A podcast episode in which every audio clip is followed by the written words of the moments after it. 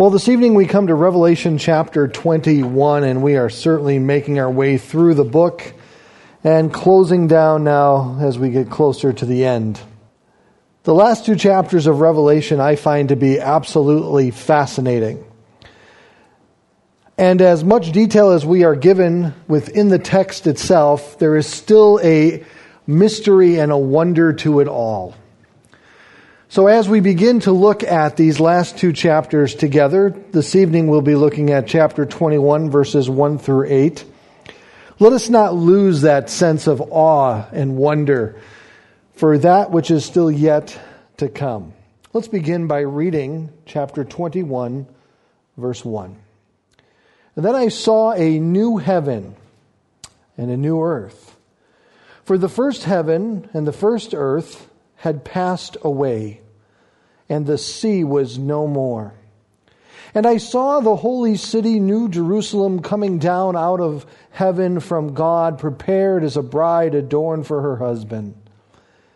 And I heard a loud voice from the throne saying, Behold, the dwelling place of God is with man, and he will dwell with them, and they will be his people and God Himself will be with them as their God.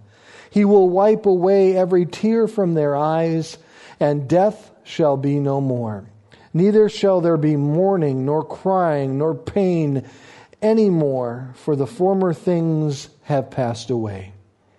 And he who was seated on the throne said, Behold, I am making all things new.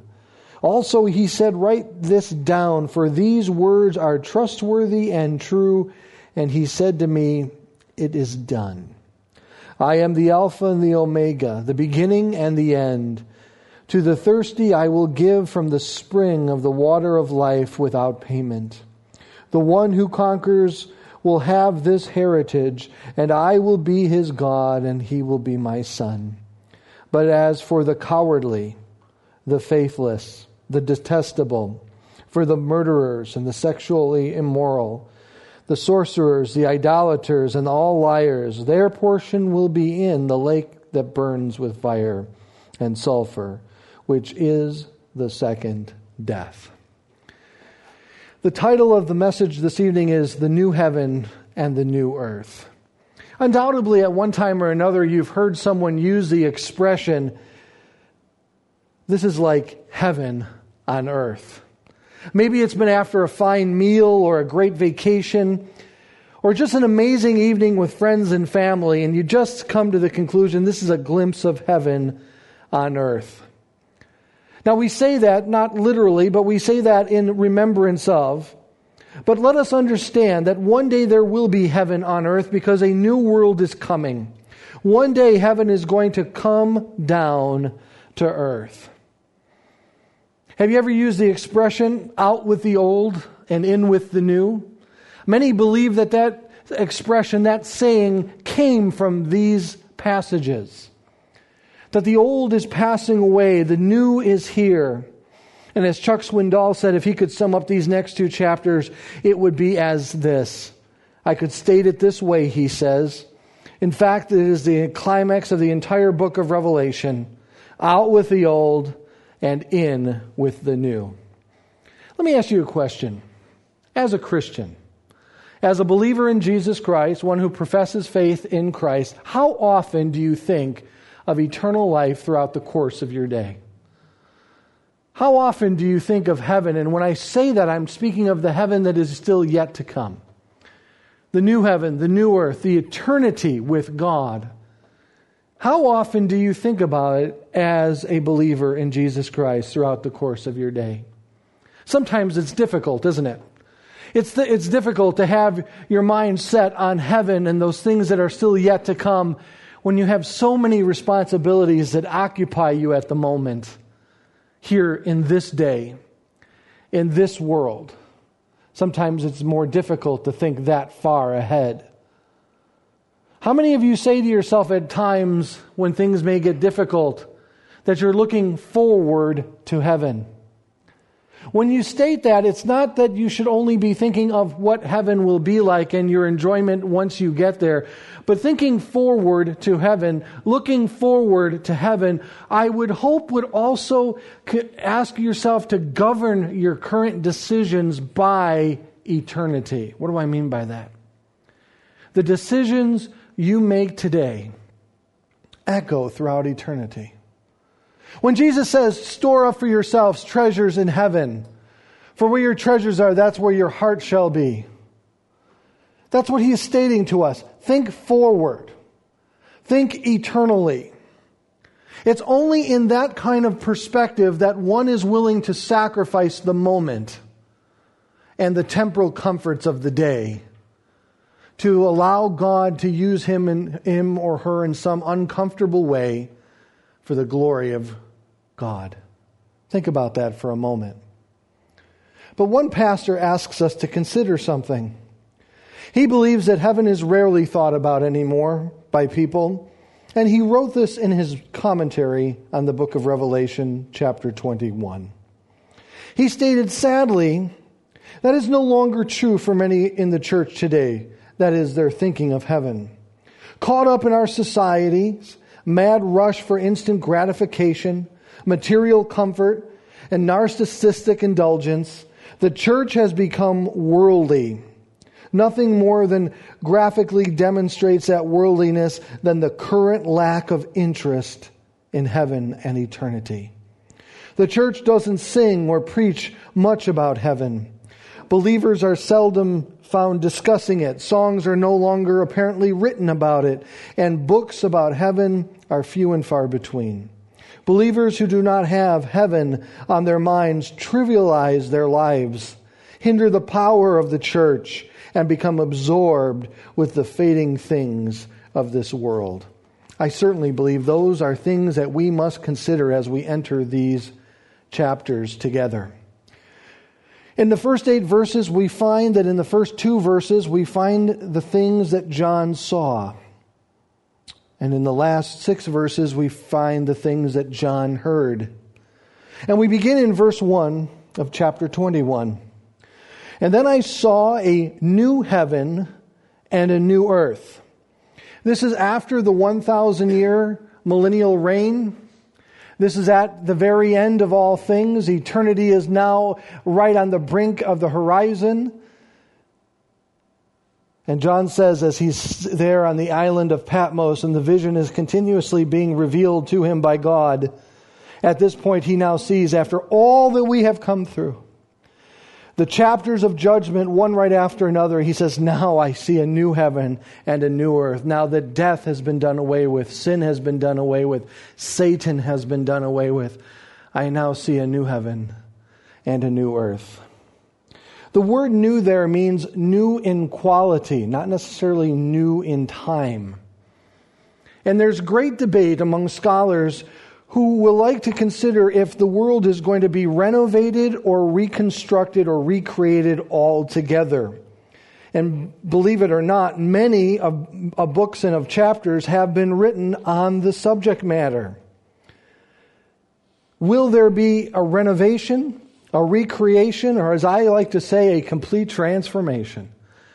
Either way, if God decides to bring it all to an end and start over, if it's some kind of renovation, I know that whatever is left that God has created will be perfect, just as God intended it to be. Again, that's what we're getting back to. The perfection that was lost at the garden, that Adam and Eve gave away. Gave the dominion of the earth that was given to them by God to Satan, and it is now that dominion that is being brought back under the, the reign of God Himself. There is very little at this point to describe the new heaven and earth. We know that the first earth had passed away, and the sea was no more. So, whatever it is, it is a new thing.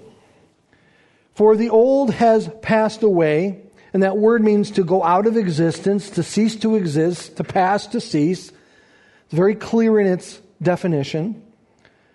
And then we're given this other little bit of trivia that there is no more sea. I like the beach. I love the ocean. Do you know that our world, 74% of the earth is covered by water, salt water? Do you know that they estimate that there are 330 million cubic uh, miles of ocean on the face of the earth? That each year 1.5 trillion tons of rain are expelled upon the face of the earth. Now, many want to discuss does this really mean the sea, or is there other symbolic meaning to this word, which I do think there, there is. For the sea throughout the Old and New Testament always carried with it a sense of foreboding, meaning that it was ominous. The sea was a place of darkness and often of trial, trouble, and tribulation. It was a place of uh, danger. It was a place of evil, of wickedness. But in John's case, it was a case of separation. As John was on the island of Patmos, what separated him from everyone else was the sea. So, taken literally or figuratively, there is meaning to this. And it's the one detail that is given to us about this new heaven and earth. We know that the old has passed away, and the sea was no more. And I saw the holy city, verse 2 New Jerusalem coming out of heaven from God, prepared as a bride adorned for her husband. The anticipation of this new heaven and new earth is found throughout the Bible. Listen to the psalmist in Psalm 102, 25 through 27. Of old you laid the foundations of the earth, and the heavens are the work of your hands. They will perish, but you will remain they will wear out like a garment, but you will change them like a robe, and they will pass away. But you, that is, you, God, are the same, and your years have no end. Isaiah also anticipated this in Isaiah 65, 17 through 18. For behold, I create a new heavens and a new earth, and the former things shall be remembered, not remembered or come into mind, but be glad and rejoice forever in that which I create. For behold, I create Jerusalem to be a joy and her people to be a gladness. Again, a chapter later in Isaiah, he writes, For there is a new heaven and a new earth that I will make shall remain before me, says the Lord. So shall your offspring and your name remain. From new moon to new moon, from Sabbath to Sabbath, all flesh will come to worship before me, declares the Lord. Peter speaks of this day when he writes in 2 Peter 3 10 through 13. But the day of the Lord will come as a thief in the night, and then the heavens will pass away with a roar, and the heavenly bodies will be burned up and dissolved, and the earth and the works that are done on it will be exposed. Since all these things are thus to be dissolved, what sort of people ought you to be in lives of holiness and in godliness? Waiting for the, and hastening the coming of the great day of God, because of which the heavens will be set on fire and dissolved, and the heavenly bodies will melt as they are burned. But according to his promise, we are waiting for new heavens and new earth in which righteousness dwells. So that hope, that longing, that anticipation, that expectation of a new earth, new heavens, which I believe is the celestial realm, not where God currently dwells, but the universe, the space that we are currently uh, umbrellaed by.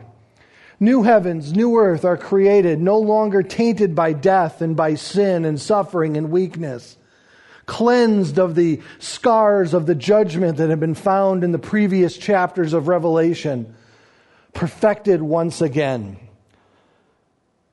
And it is the hope that is, that is waited for throughout the New Testament. Listen to what Paul writes about this in Romans 8 18 through 23. For I consider that the suffering of this present times are not worth comparing to the glory that is to be revealed unto us. For the creation waits with eager longing for the revealing of the sons of God. For the creation was subjected to futility not willingly, but because of him who subjected it in hope. That the creation itself will set free from its bondage to corruption and obtain the freedom of the glory of the children of God. For we know that the whole creation has been groaning together in the pains of childbirth until now. Not only the creation, but we ourselves who are, have the first fruits of the Spirit groan inwardly as we wait eagerly for the adoption as sons and the redemption of our bodies. The new heaven, the new earth, anticipated, waited for, predicted, is now coming to pass. This is what we should long for. It is this moment, it is this hope, this promise that should always be on the forefront of our minds as we walk day by day through this earth, through this life. But then he moves on to a holy city. Listen to this in verse 2. And I saw the holy city, New Jerusalem, coming down out of heaven from God, prepared as a bride adorned for her husband. Earlier on in Revelation, the city of Jerusalem was mentioned, and it was likened to Sodom and Egypt. That has all been done away with. That is no longer the case. I do believe that this is a place of dwelling where God's people will dwell with their God adorned as the bride of Christ herself, the church. It is further adorned here in the same way, meaning presented in such a way of splendor and glory, the most, um, the most marvelous experience you could have is seeing your bride for the first time adorned for her wedding. I still remember that day for myself as I waited up front in the church and the doors opened and there was Dina standing there with her father, I was amazed. And I asked myself, what did I do? How did I ever deserve this? How did I ever? This is awesome. God, are you sure you got the right guy? But what a longing. And this new heaven, this new earth, occupied by this city, was also anticipated. And the city is called also holy, meaning it is pure, spotless before God, as his people are also, and new. It is not of the same, but it is new, and that new quality as the new heaven, as the new earth are also new. Hebrews 12:22 indicates, "But you have come to Mount Zion and to the city of the living God, the heavenly Jerusalem, to an innumerable, innumerable angels and festival gatherings." Galatians 4:26 anticipated, but the Jerusalem above is free, she is our mother. And Philippians 3:20 and 21 remind us of our citizenship. But our citizenship is in heaven, and from it we await a savior, the Lord Jesus Christ, who will transform our lowly body to be like his glorious body, but the power that enables him to even subject all things to himself. Again, we talked about its arraignment, how it was adorned. Many people, good scholars, believe that this is simply describing the church.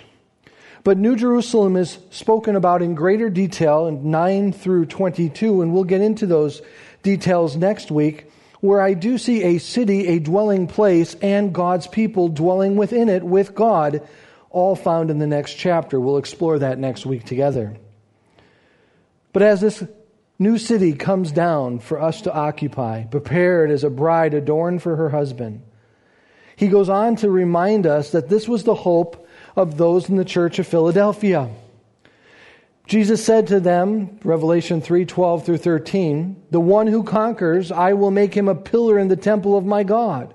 Never shall he go out of it. I will write him on the name of my God and on the name of the city of my God, the New Jerusalem which comes down from my God out of heaven, and my own name, new name. He who has an ear, let him hear what the Spirit says to the churches.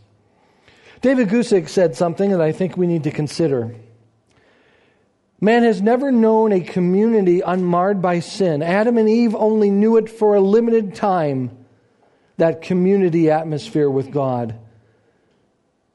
But that community aspect in a larger context only came along after the fall itself. Here in the New Jerusalem, we have something totally unique a sinless, pure community of righteousness, a holy city. That's something that I cannot imagine. Being in a place with all the brothers, all the saints of from all time, in a place where we can dwell along with God. That's the real aspect of all of this our eternal dwelling with God. We'll talk about that more in a minute. But in a context like none other ever experienced before since prior to the fall of Adam and Eve. A context where sin, death, decay is no longer relevant to the discussion. Pure community, pure communion, pure fellowship. Think about that in and of itself. Nothing inhibiting in any way, shape, or form that interaction between man and God. It's a glorious thing to consider. Then John, as he proceeds into verse 3, begins to list the things that he heard after listing the things that he saw. And I heard in verse 3 a loud voice from the throne of heaven saying, Behold, the dwelling place of God is with man. And he will dwell with them, that is, God will dwell with them, and they will be his people. And God himself will be with them as their God. He will wipe away every tear from their eyes, and death shall be no more. Neither shall there be mourning, nor crying, nor pain any more, for the former things have passed away. God has always desired to dwell and to interact with his creation in this pure manner. It all begins in the garden with Adam and Eve, right? Perfect fellowship, perfect relationship between God and man until the fall of man. Then that fellowship was changed. It was tainted. It was severed. And from that point forward, man has been born separated from God because of the sin nature that dwells within man. But from the beginning, God desired to dwell with man. After that point, seeing Noah through the flood, beginning a nation through the person of Abraham, leading us through the captivity in Egypt, the slavery in Egypt for 400 years after Isaac and Jacob, and then down through Joseph. Then he raised one up to lead his people out of Egypt, to lead them to their own promised land, their own place in which they could dwell. And to lead them, he allowed them to create a tabernacle where Moses was allowed to inter- interact with God in this specific, specific manner, and he was dwelling with his people in the regards of the tabernacle. Later, as you continue on through Joshua and then to David, and then from David to his son Solomon, a temple was created there in Jerusalem once they got into their land. And the temple was then occupied by God as the Shekinah glory came down. And again, it was the dwelling place of God until Israel sinned and God departed. But then we come to the fourth expression of dwelling as it states in John's gospel that Jesus Christ came and tabernacled amongst us, dwelt amongst us. And even in that experience, in the first advent, as awesome as that would have been, to walk and to talk and to spend time with Jesus, something I would have enjoyed doing. But think about this. It's still in the context of a dying world, isn't it? The world is still dying. Sin still has its effect. Death still reigns. And the, the perfection that was meant to be enjoyed is still inhibited, it's hampered, it's still limited. And then, of course, Christ dies, rises on the third day. And then Paul tells us today the Spirit of God dwells in us. As he states in 1 Corinthians 6 19 through 20. Or do you not know that your body is the temple of the Holy Spirit within you, whom you have from God? You are not your own, for you were bought with a price, so glorify God in your body. Listen to these words that Paul wrote in Ephesians 2 19 through 22. So then let no longer the stranger and alien, but you are all fellow citizens with the saints and members of the household of God, built on the foundation of the apostles and prophets, Christ Jesus himself bringing the cornerstone, being the cornerstone, excuse me, in whom the whole structure being joined together grows into a holy temple in the Lord. In him you also are being built up together into a dwelling place for God by the Spirit. So now, this, this time that we are now looking at, this new heaven, this new earth, is a time for God to dwell with his people in the context of perfection. The way it was always meant to be. I look forward to that. I look forward to that. As Warren Wiersbe stated, he said, In both the tabernacle and the temple, the veil stood between men and God. That veil was torn in two when Jesus died, thus opening a new and living way for God's people. Even though God dwells in believers today by His Spirit, we still have not begun to understand God or fellowship with Him as we would like to. But one day, we shall dwell in God's presence and enjoy Him forever. Spurgeon said it this way This is the greatest glory of heaven and the ultimate restoration of what was lost in the fall. I do not think the glory of Eden lay in its grassy walks or in the boughs bending with luscious fruit, but its glory lay in this that the God, that the Lord God walked in the garden in the cool of the day. Here was Adam's highest privilege, that he had companionship with the Most High. That's what we should be looking for. In this new heaven, new earth, new Jerusalem, the dwelling place of man with God uninhibited in the context of perfection once again. That's what we should be looking forward to. Now, notice again the description. I, I think this is interesting. He goes on in verse 4 to describe this place by what will not be there. Isn't that interesting? Instead of describing what it's like, which he'll get into a little bit more as we get into the end of 21 and into 22, but at first he wants us to understand what will not be there. Verse 4 He will wipe away every tear from their eyes and death shall be no more. Neither shall there be mourning, nor crying, nor pain any more. The former things, again, like the old heaven and old earth, have passed away. They are no more. If you look in 21 and 22, you will find 12 things that will not be found in the new heaven, the new earth, or the new Jerusalem. There will be no more sea no more separation, no more wickedness, no more evil. Number two, there will be no more tears. Number three, no more death. Four, no more mourning. Five, no more crying.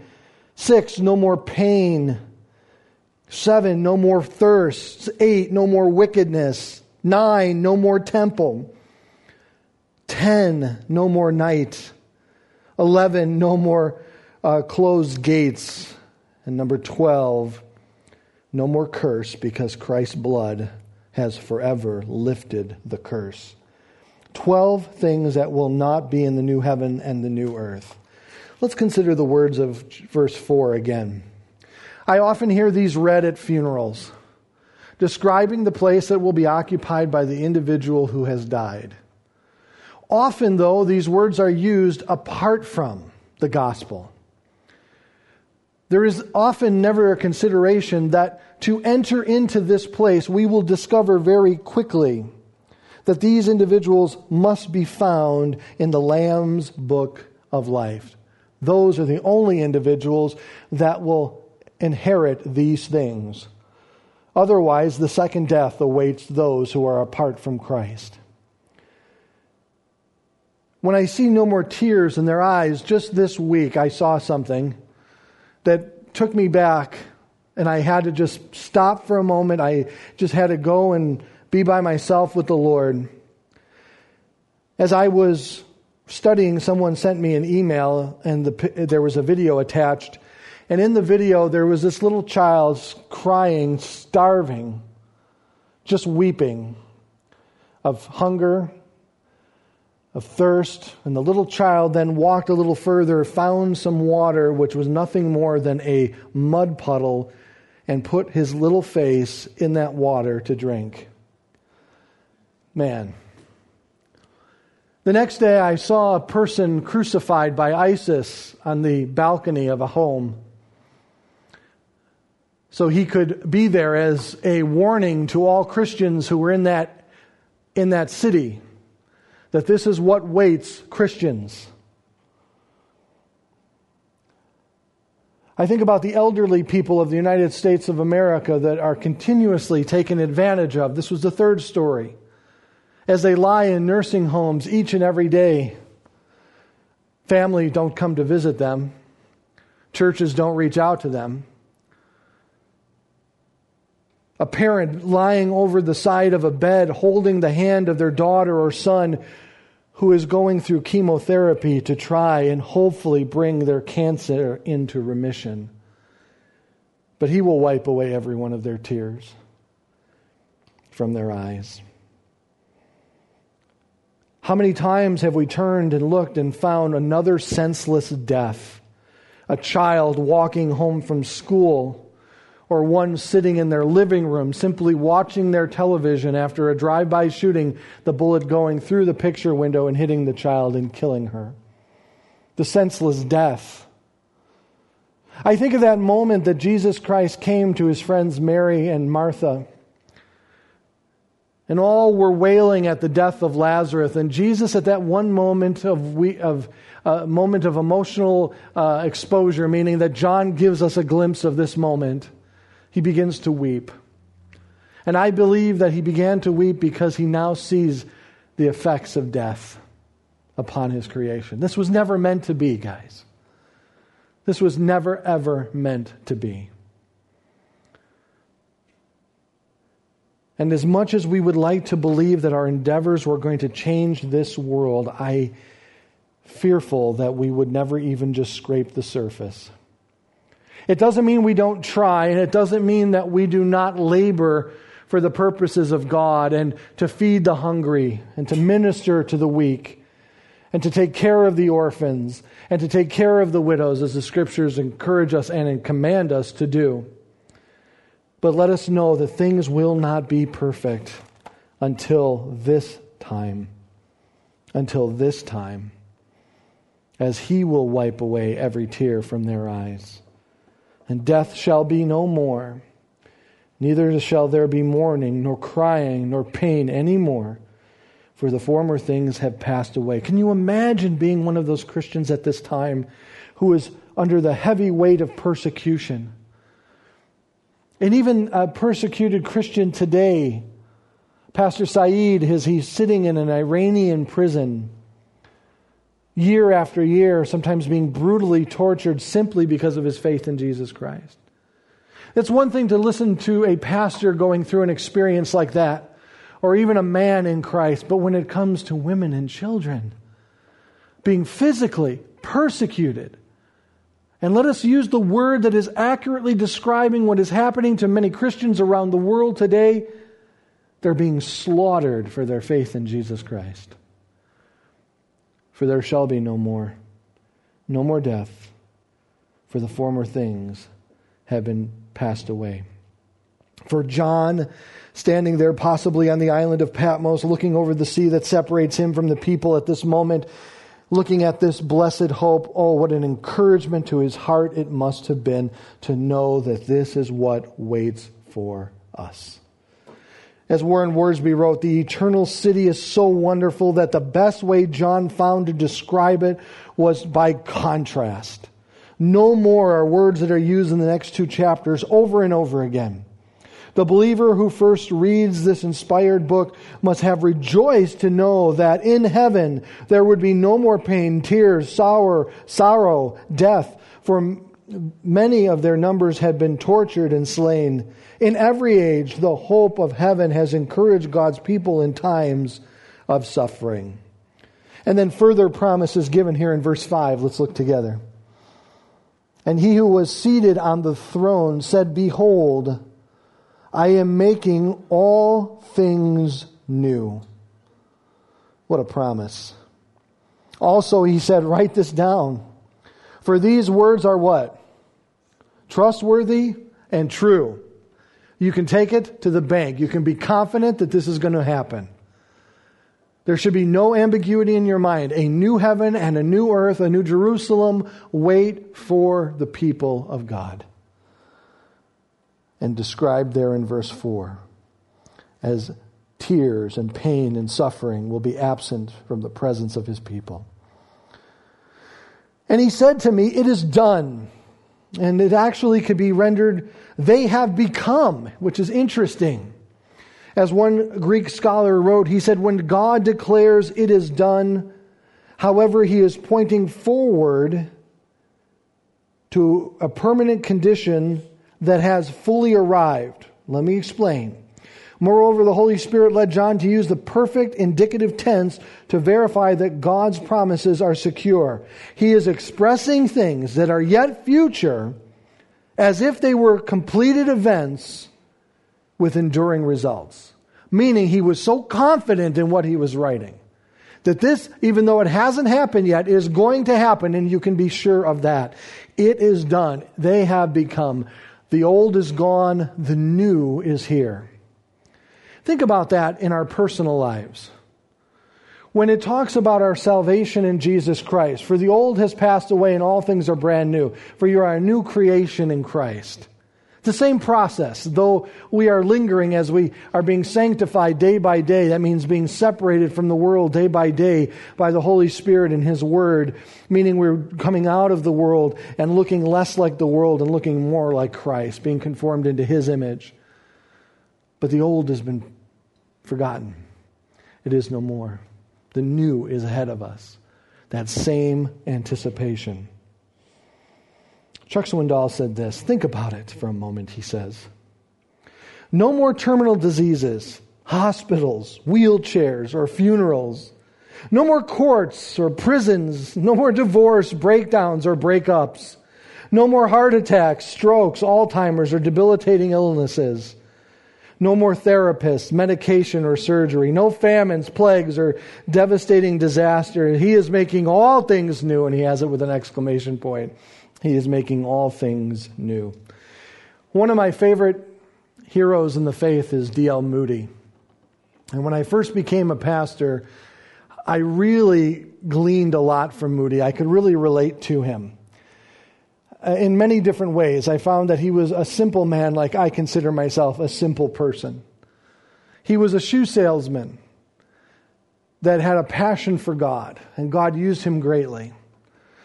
And just after the Chicago fire had occurred, after the fire was extinguished, Moody ran to his home to discover what was left. His house was completely devastated by the Chicago fire.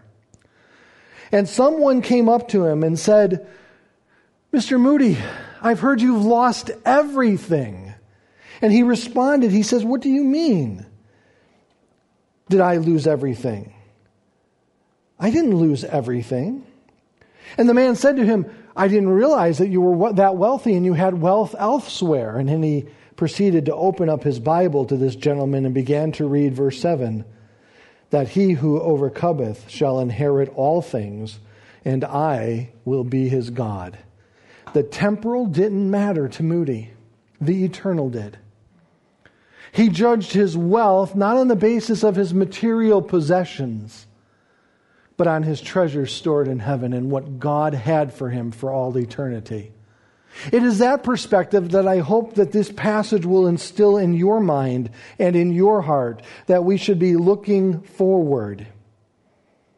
As he stated in verse 5 of our text, if you look there with me. And he who was seated on the throne said, Behold, I am making all things new. Also, he said, Write this down, for these words are trustworthy and true.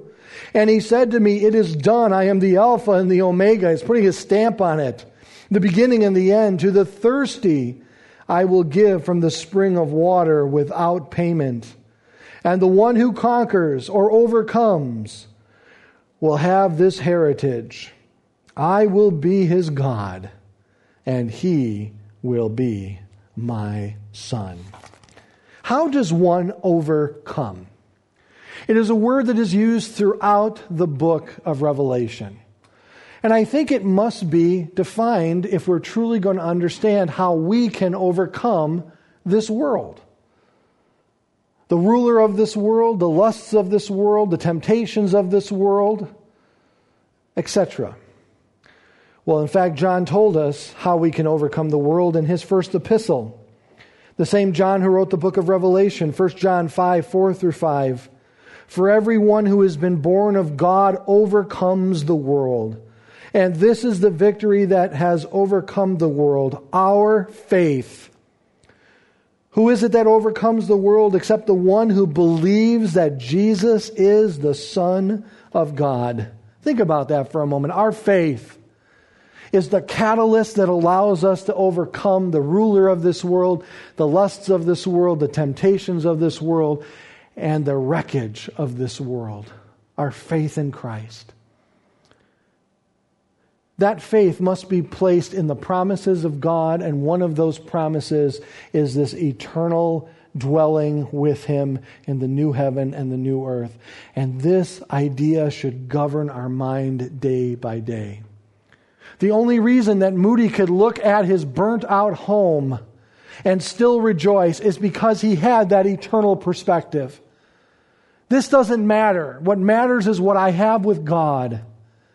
It matters that the treasures that I have stored with Him, that's an eternal perspective. The eternal perspective will allow us to momentarily suffer that we may eternally glorify God.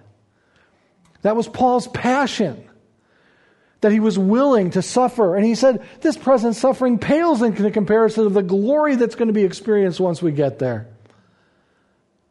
I don't think anyone's going to enter into the kingdom of heaven, into the gates of heaven, into the throne room of God and say, God, do you know what I went through down there? It was horrible. The suffering, the pain. I think the moment we get there, we're going to be so blown away and amazed by God that all those things are going to be forgotten. That's what Paul is saying. Those, the suffering, that's nothing. What I go through today, that's nothing. Paul suffered. Read 2 Corinthians. Paul lists it for us. His resume is pretty impressive. I suffered in many different ways. All that pales in, in comparison to what yet is to come. I really, really believe that this is what's hampering and hindering so many Christians today in America.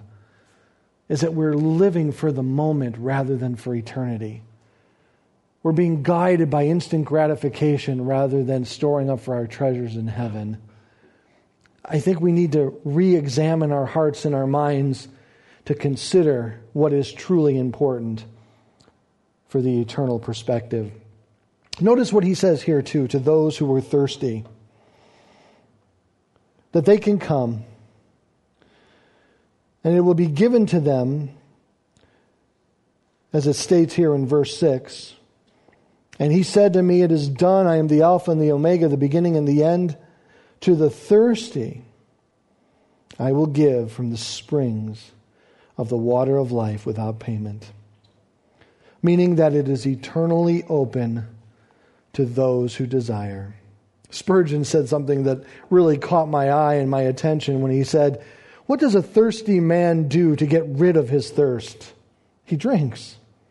Perhaps there is no better representation of faith in all the Word of God than that. To drink is to receive, to take in the refreshing drink, and that is a, that's all that it is. A man's face may be unwashed, but yet he can drink. He may be a very unworthy character, but yet he can drink of water and remove, it will remove his thirst. Drinking is such a remarkably easy thing. It is even more simply done than even eating. Those who thirst long for righteousness. Those who thirst and desire all that God has for them. You remember the promise that Jesus made to the woman at the well in John 4. He said to her, You can draw from this well day after day after day, and you're going to thirst again, but I can give you living waters. And now that living water is available to us at any time with no payment. That's all been paid in the, in the death and resurrection of Jesus Christ. We are eternally open to that fountain of living water. Think of that. For John, it would have been very easy to consider a man who has walked through the wilderness, possibly looking and waiting and anticipating and expecting water to possibly be over the next hill or mountain. If you look in the Old Testament, the journey paths, the routes that they took, always it was from well to well to well to well. That's the road that they traveled because they could be guaranteed that at the end of their travel there would be a well there waiting for them. Jesus says, Now the wilderness is done. There is no more wilderness. It is now a luscious paradise. And the water is there for all who are thirsty. Just drink. There's no payment. I've already taken care of that, God says. Now just enjoy it. But there's a warning in verse 8. Though there is a heritage waiting for those who conquer and overcome, and that is, that heritage will be, I will be his God, he will be my son. But, verse 8, John reminds us even at this late hour in his writing of this book. But as for the cowardly, meaning the one who is afraid to stand up for Christ in the face of persecution, the one who is willing to deny him before man, therefore Christ denying him before the Father. The cowardly, the faithless, the unbeliever, the detestable, the vile, that's what it means. As for murderers, the sexually immoral, the sorcerers, the idolaters, and all liars, their portion will be in the lake that burns with fire and sulfur, which is the second death. That is why we are doing what we are doing on Sunday morning, reminding people of the severity of sin. I'm very curious to see how many people come back this Sunday after last week. But many expressed their appreciation to me after service Sunday. I'm so glad you said what you said. I'm so glad you brought it up. It's, I've got to deal with that in my life. I've got to get that right with God. That's what it was meant to bring about. Why? People who practice these things are indicating to all of us that they are not in Christ. For one who is in Christ would not on a normal basis do these things continuously. It is possible, of course, for the Christian to sin and to fall and to make mistakes, but repentance is the avenue and the vehicle to forgiveness and return. And God's always uh, willing and allowing to forgive us. If we confess our sins, He's willing and just to forgive us of our sins and to cleanse us from all unrighteousness. A promise that He gives us in His Word. But people who practice these things, regardless of the lip service that they may give God, regardless of their um, personal devotion to God, if their life is characterized by these actions, it is an indication that a new birth, a rebirth, has not taken place within them. And he warns them that they will not be part of what God has for those who are in him for all eternity. I'm going to close with this list that someone had compiled. The Bible records the beginning, they wrote, of the world and the end of the world, the story of mankind from beginning to end. From the fall into sin to the redemption and God's ultimate victory over evil is found in the pages of the Bible. In Genesis, the sun is created, but in Revelation, no sun is needed, for the light will be produced by Christ Himself. We'll discover that next week. In Genesis, Satan is victorious, but in Revelation, Satan is defeated. In Genesis, sin enters the human race, but in Revelation, sin is banished forever. In Genesis, people run and hide from God. In Revelation, people are invited to live with God forever. In Genesis, people are cursed. In Revelation, the cursed is removed. In Genesis, tears are shed with sorrow of sin. But in Revelation, all sin, tears, and sorrow are gone. The garden and the earth are cursed in the book of Genesis, where in Revelation, God's city is glorified and the earth is made new. Paradise is lost in Genesis, but paradise is regained in Revelation. People are doomed to death in Genesis, but death is defeated and believers live forever with God for all eternity in the book of Revelation. The book ends, the beginning and the end. Remember what Jesus said to you this evening. These things are trustworthy and true. It is done. John writing these things beforehand as if they had already taken place to absolutely assure his readers of their certainty the certainty of a new heaven and a new earth.